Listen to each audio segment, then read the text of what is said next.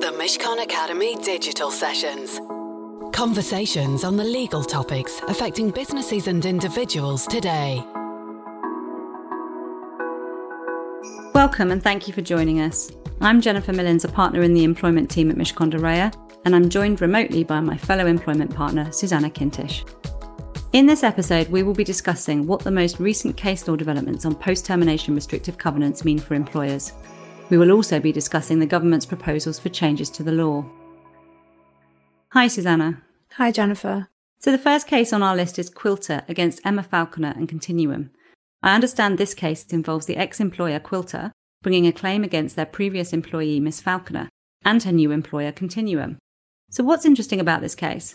So, firstly, I think it might be useful, in the hope that I'm not teaching anyone to suck eggs, to remind everyone of the starting point in respect of post termination restrictions. So, post termination restrictions will be void as an unlawful restraint of trade unless they can be justified as protecting a legitimate business interest.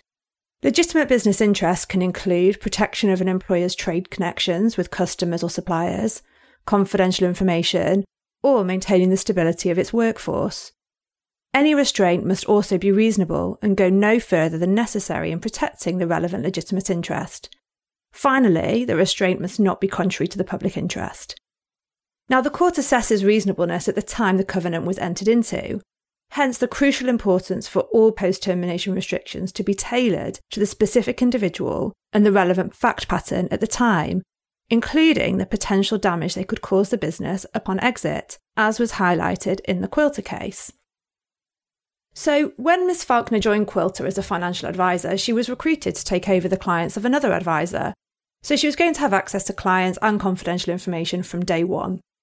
Her contract contained confidentiality obligations, garden leave provisions, a nine month non compete, and a 12 month non solicitation and non dealing covenants. Miss Falconer's time at Quilter was short lived, and after less than six months in the role, she decided to resign. She was still in her probationary period at the time, so only had to give two weeks' notice. She was placed on garden leave. She then joined Continuum, a competitor, as a self employed independent financial advisor. Quilter brought a breach of contract claim against Miss Falconer and sought an interim injunction to enforce the restrictive covenants. Quilter alleged that Miss Falconer had taken confidential information, breached her duty of fidelity, and contacted clients during her garden leave period. Quilter also sued Continuum for allegedly inducing Miss Falconer to breach her contract. Now, the first point to note is that the court dismissed the claim of inducement against Continuum. Whilst Miss Falconer had taken Quilter's confidential information, and uploaded this to a portal provided by Continuum, Continuum were not aware of this, and knowledge is a fundamental ingredient of an inducement claim. Merely facilitating a breach without knowing about it is not enough to amount to inducement. Here, having failed to make out its claim against the new employer, Quilter had to foot the bill for Continuum's legal fees, which were not cheap. Miss Falconer was found to have breached her contract in a number of respects, She'd scanned confidential client information onto her personal laptop. She hadn't shown Continuum her contract of employment with Quilter, as required by her contract, so as to put Continuum on notice of her restrictions. She'd attended an induction course with her new employer while still employed by Quilter. And she'd contacted Quilter's clients during her garden leave with a view to soliciting business. But despite all of this, the High Court decided that the restrictive covenants were void. Even though Quilter had legitimate interest to protect, the restrictive covenants went too far. That's really interesting. So even though a lot of wrongdoing was found by the court, Quilter couldn't actually enforce its post termination restrictions. Why did the court say that they were not enforceable? Well, in relation to the nine month non compete, the court ruled that it was wider than reasonably necessary for the protection of its legitimate business interests and was therefore void. The court made a number of useful observations. Firstly, the shorter the period of notice, the less important to the company the employee's services would appear to be, it follows that the perceived need for protection is diminished. Secondly, the length of an employee's notice period could be an indication of the unreasonableness of the length of the restraint. Given Miss Falconer's notice period was only two weeks during her probationary period, it was unreasonable on the facts of this case for her to be prevented from working for a competitor for nine months when she resided during her probationary period. Thirdly, Quilter's legitimate business interests could have been sufficiently protected by other restraints, including a non dealing covenant, whereas a non compete prevented Miss Falconer from doing business with clients who had nothing to do with Quilter. The 12 month non solicitation and non dealing clauses were also unenforceable. Both restricted Miss Falconer from soliciting or providing financial services to anyone who had been a client of Quilter in the 18 months before her termination and with whom she was materially concerned or had material contact during that time. However, the restrictions were not limited to clients she dealt with or those who had been clients during the course of her employment. So the clause operated to prevent her from soliciting or dealing with her family or clients that she'd not even met but were allocated to her on the basis that she would be materially concerned with them. The 18 month backstop was also a problem, as the information may well have lost its confidentiality after 18 months. As a result, the judge decided that the restrictions went further than necessary to protect Quilter's legitimate business interests and so were unenforceable. Wow, I imagine that Quilter felt the judgment was quite a harsh one given the clear wrongdoing perpetrated by Miss Falconer when she left. It's a reminder, however, that specific and clear drafting is key when considering post termination restrictions, a restriction that on the face of it can seem pretty innocuous and standard when pulled apart in the way that you've just described. If the restrictions overreach, then they'll fail regardless how poorly the departing employee has behaved. One of the key takeaways from this case is that employers should reconsider whether a short notice period during a probation period is appropriate in circumstances where individuals are expected to have client contact and access to confidential information from the outset. The ability to dismiss someone quickly without paying for a longer notice period may be outweighed by having more enforceable post termination restrictions that protect those legitimate business interests. Absolutely. It's also a useful reminder that employers must consider updating covenants as employees progress through the ranks, have access to more confidential information, and deepen relationships with clients and employees. One of Quilter's more senior employees had a shorter non compete of six months, which didn't help Quilter persuade the judge that Miss Falconer's nine month non compete was reasonable. Employers should therefore benchmark their restrictive covenants across the business. In some cases, employers may want to include shorter and more limited covenants at the outset of employment or during the probationary period if appropriate. Yeah, I agree with that. Thank you, Susanna. So the next case follows on quite nicely, and it's a really important Court of Appeal decision that clarifies what knowledge is required for the tort of inducing a breach of contract. In this context, this means a claim against a new employer or a former employee for inducing a departing employee to breach their covenants. There are a number of elements required to establish a claim for inducement to breach, but critically, the new employer or former employee must know of the existence of the relevant term in the contract, for example, in our case, a post termination restriction, and they must know that the conduct they are inducing or encouraging would result in a breach of that term. Yeah, I mean, th- this is an interesting one. As you say, the question will usually arise where you have an employer who is in the process of recruiting an employee or a team in that context, it is usual for new employers to seek legal advice on the enforceability of the covenants contained in those employees' contracts. This is what happened in Allen versus Dodd & Co. Mr. Pollock was employed by Allen. His contract contained non-solicitation and non-dealing covenants. Mr. Pollock resigned and secured employment with Dodd, who was a competitor. Dodd sought legal advice prior to Pollock starting his new role on the issue as to whether the restrictive covenants were enforceable. The advice was that it was more likely than not that the restrictive covenants were unenforceable. Upon considering the legal advice, Dodd were of the view that the covenants were unenforceable and proceeded to engage Mr. Pollock accordingly. Allen then sued Mr. Pollock for breach of the covenants and Dodd for inducing Mr. Pollock to breach his contract. At the hearing, the court held that the covenants were in fact enforceable and that Mr. Pollock was in breach. However, the appeal centred around whether Dodd had sufficient knowledge to induce the breach of contract in circumstances where Dodd had received legal advice, which turned out to be incorrect, that it was more likely than not that the restrictions were unenforceable.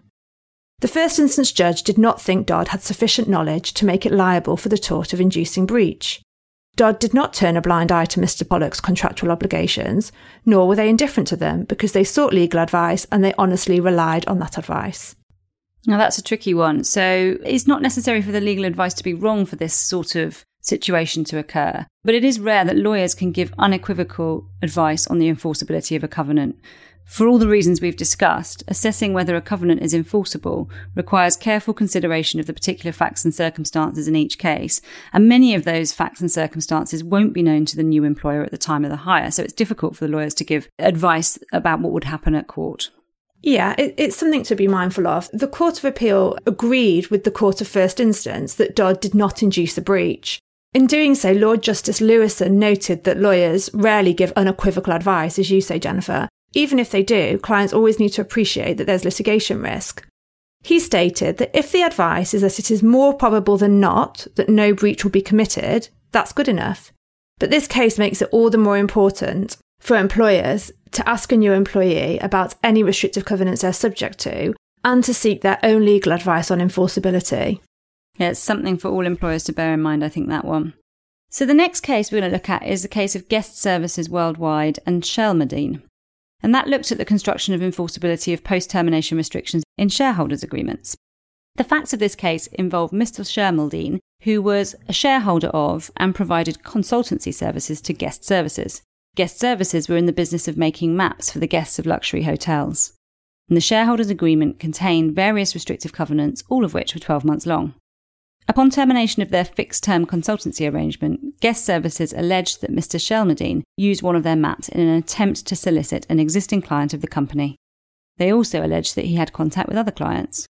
Guest Services sought injunctive relief to enforce the restraints in the shareholders' agreement. The Court of Appeal held quite simply that each of the post termination restraints was enforceable. There was no issue with their length because the clauses were in a shareholders' agreement, and as the court said, that was made between experienced commercial parties. That's an important point to be aware of, and, and this case reaffirms the distinction between restrictions in employment contracts and restrictions in shareholders' agreements. In the latter type of arrangements, it's common to find longer covenants as generally speaking, there is more equality in the bargaining power between the parties than in an employment relationship, and the contract is seen to have been negotiated in a commercial context. However, in order to be enforceable, such restrictions will still need to satisfy the test of going no further than is reasonably necessary to protect a legitimate business interest. Thank you. So I want to look now at a very recent Supreme Court decision that was handed down over the summer. The case is called Harcus Sinclair LLP against Your Lawyers Limited and it's a case in which the Supreme Court allowed an appeal on whether a non compete undertaking outside of the employment context engaged the restraint of trade doctrine. Now, this case is part of a general shift in the court's approach in recent years. There used to be a narrow focus on the contract to assess the reasonableness of a restraint of trade. But now, courts seem much more open to considering the surrounding facts and circumstances, as they did in this case. While outside of the employment sphere, it clarifies the law on the approach of enforceability of restrictive covenants in one key respect. Yeah, that's right. This case involved a funding arrangement for a group action involving over 50,000 claimants against a car manufacturer. Your Lawyers LLP, a firm of solicitors, intended to act for a substantial number of the claimants in the group litigation. Your lawyers sought an agreement for funding from a larger firm, Harcus Sinclair. No formal collaboration agreement was entered into by the parties, but both collaborated informally for several months. Mr. Parker was a solicitor at Harcus Sinclair, and he signed on behalf of his firm a non disclosure agreement in which he agreed not to use your lawyers as confidential information and a non compete, obligating Harcus not to accept instructions from potential claimants in the group litigation without your lawyer's permission for a period of six years from the date of the non disclosure agreement. Harcus later recruited its own group of claimants and commenced group litigation against the car manufacturer on their behalf. Your lawyers sought declaratory relief from the court against Harcus, asserting breach of the non compete undertaking. So we've got a case with a six year non compete, which seems very long. What did the court say about that? Well, the Court of Appeal ruled the non compete clause was unenforceable as an unreasonable restraint of trade and contrary to the public interest. However, the Supreme Court allowed your lawyers' appeal, and held that the Court of Appeal had been wrong to determine the legitimate interests of your lawyers solely by reference to the contract. Instead, the court should have taken into account the parties' intentions and contemplations as to their future relationship when they entered into the contract. The contract did not oblige the parties to collaborate, but that was clearly their intention when they entered into it. And as such, your lawyers had legitimate interest in protecting its own potential group claim. The Supreme Court also held that while the six year non compete restriction was long, it was logical and necessary, as the duration roughly equated to the limitation period for the claims in the litigation. That's really interesting. So while it's outside of the employment sphere, it's rare that these cases get to the Supreme Court, so it's certainly one to take note of. So, our final case for discussion is one that the Mishcon team were involved in a while back. our colleagues represented the successful employer in Square Global against Mr. Leonard. This case involved Mr. Leonard claiming constructive dismissal, which means that he purported to resign in reliance on an alleged fundamental breach of contract by the employer. If established, the contract, including the restrictive covenants, would fall away.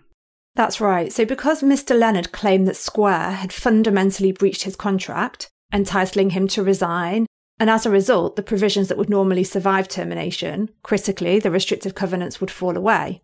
When he resigned, Square confirmed that it had not acted in breach, as Mr. Leonard alleged, so it was going to treat Mr. Leonard's resignation as a resignation on notice, and Mr. Leonard should therefore return to work until the expiry of his notice.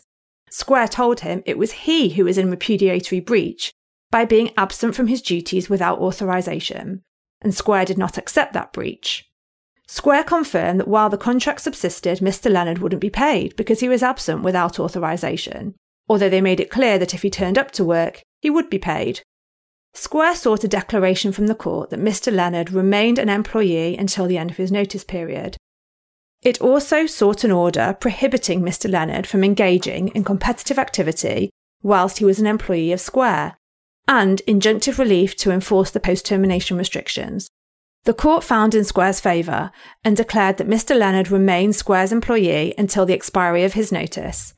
It upheld the restraints on competition during his notice period, and it upheld and enforced the full period of the post termination restrictions. So effectively, Mr. Leonard was ordered to observe his notice period in full and then the subsequent period of restraint in full. Because Mr. Leonard was not placed on garden leave, the restrictive covenant period was not offset by the notice period. It's an interesting point because often employers will think in the heat of the moment that they should accept an employee's repudiatory breach, but this approach turned out to be far more strategic. So, finally, I wanted to talk a little about the government's consultation on reforms to non compete clauses in contracts of employment that was launched earlier this year. Mishcon was involved in the Employment Lawyers Association's response to that consultation, and as part of this, we surveyed our employer clients for their views on the 37 consultation questions. We were overwhelmed with the volume of considered responses we received across sectors, so first and foremost, I wanted to repeat our thanks to all those who responded to our survey and who gave us some very insightful input that we provided to the government. So thank you to all our participants. Could you tell us a little bit more about what that consultation was about, Jennifer? Yeah, of course. So the government is currently exploring ways to boost innovation and promote flexibility within the labour market. This is to support the UK's economic recovery from the impacts of COVID 19. It's concerned that non compete restrictions in particular may act as a barrier to innovation, and the consultation specifically sought views on the reform of post termination non compete clauses in contracts of employment, as distinct to other post termination restrictions such as non solicitation and non dealing clauses. And this consultation is highly relevant to employers. Most employers, over 90% of the respondents to our survey, use or have used non competes in their contracts of employment, as you would expect. So, the resounding message from our survey is that there is no appetite for significant reform amongst our employer clients. The government wants to ban non competes altogether. Only 27% of our respondents believe they would be able to adequately protect their business interests if the government introduced a ban on non competes. An overwhelming majority believed that a ban on non compete clauses would have a negative impact on their business, with only 14% believing that the impact would be positive. While the government's intention is to promote innovation and flexibility, the responses echoed concerns that it could have the contrary effect of inhibiting growth. Many of our respondents recognised that it was a two way street. Banning non competes would make hiring talent easier. However, concern about the inability to protect their business interests from unfair competition far outweighed this for most respondents. The government also floated the idea of mandatory compensation for non competes. While many UK employers we surveyed impose garden leave periods, as you'd expect, this practice for paying for post termination non competes is very rare in the UK currently. Two thirds of our respondents consider that employees would be more likely to comply with the terms of non compete clauses if mandatory compensation were introduced. The issue, however, comes with considering how and what to pay for these sorts of restraints, and there has been much debate about how this would work in practice. Many other jurisdictions do adopt this approach currently, though, and the government was interested to hear how it worked in other countries. A little over half of the employers surveyed consider that they would continue to use non compete clauses if they were required to pay for them and 64% of respondents believe that their use of other restrictive covenants would increase if mandatory compensation were to be introduced. That makes sense. Most commonly cited were restrictions on poaching staff, soliciting customers, and restrictions on dealing with customers and clients, as you'd expect. Only a quarter of respondents thought that they could adequately protect their business interests through restrictions on the use of IP and confidential information alone, which is unsurprising. It is rare that a business will be adequately protected without post termination restraints of some sort for senior employees. That's really interesting, but I seem to remember that the government consulted on similar measures a few years ago. What became of that? Yeah, that's right. Less than five years ago, the government had concluded no action was necessary on restrictive covenants, following a 2016 call for evidence. At the time, the government concluded that restrictive covenants were a valuable and necessary tool and do not unfairly impact on an individual's ability to find other work. The premise for this latest consultation is very similar, the only difference being that it comes in the wake of the pandemic. However, we have seen no evidence that the pandemic has changed the conclusions of the 2016 call for evidence when the government decided to leave the law in this area well alone. It remains our view, and that's a view shared, I think, by many practitioners, that the courts do a pretty good job of getting the balance right between the freedom of employees and the rights of employers already. The courts have been doing this for centuries, and the law in this area is highly refined, as we've seen. The Employment Lawyers Association concluded that it is hard to see how legislative intervention could be of any benefit in making that balance fairer. Our survey tells us that our employer clients would agree with this and that they would not welcome government interference in this area.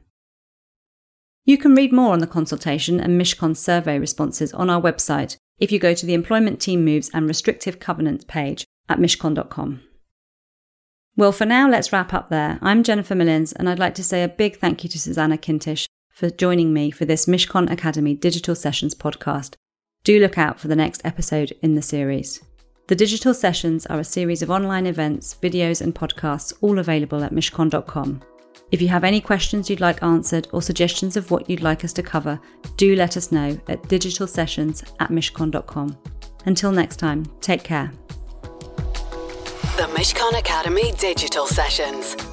To access advice for businesses that is regularly updated, please visit mishcon.com.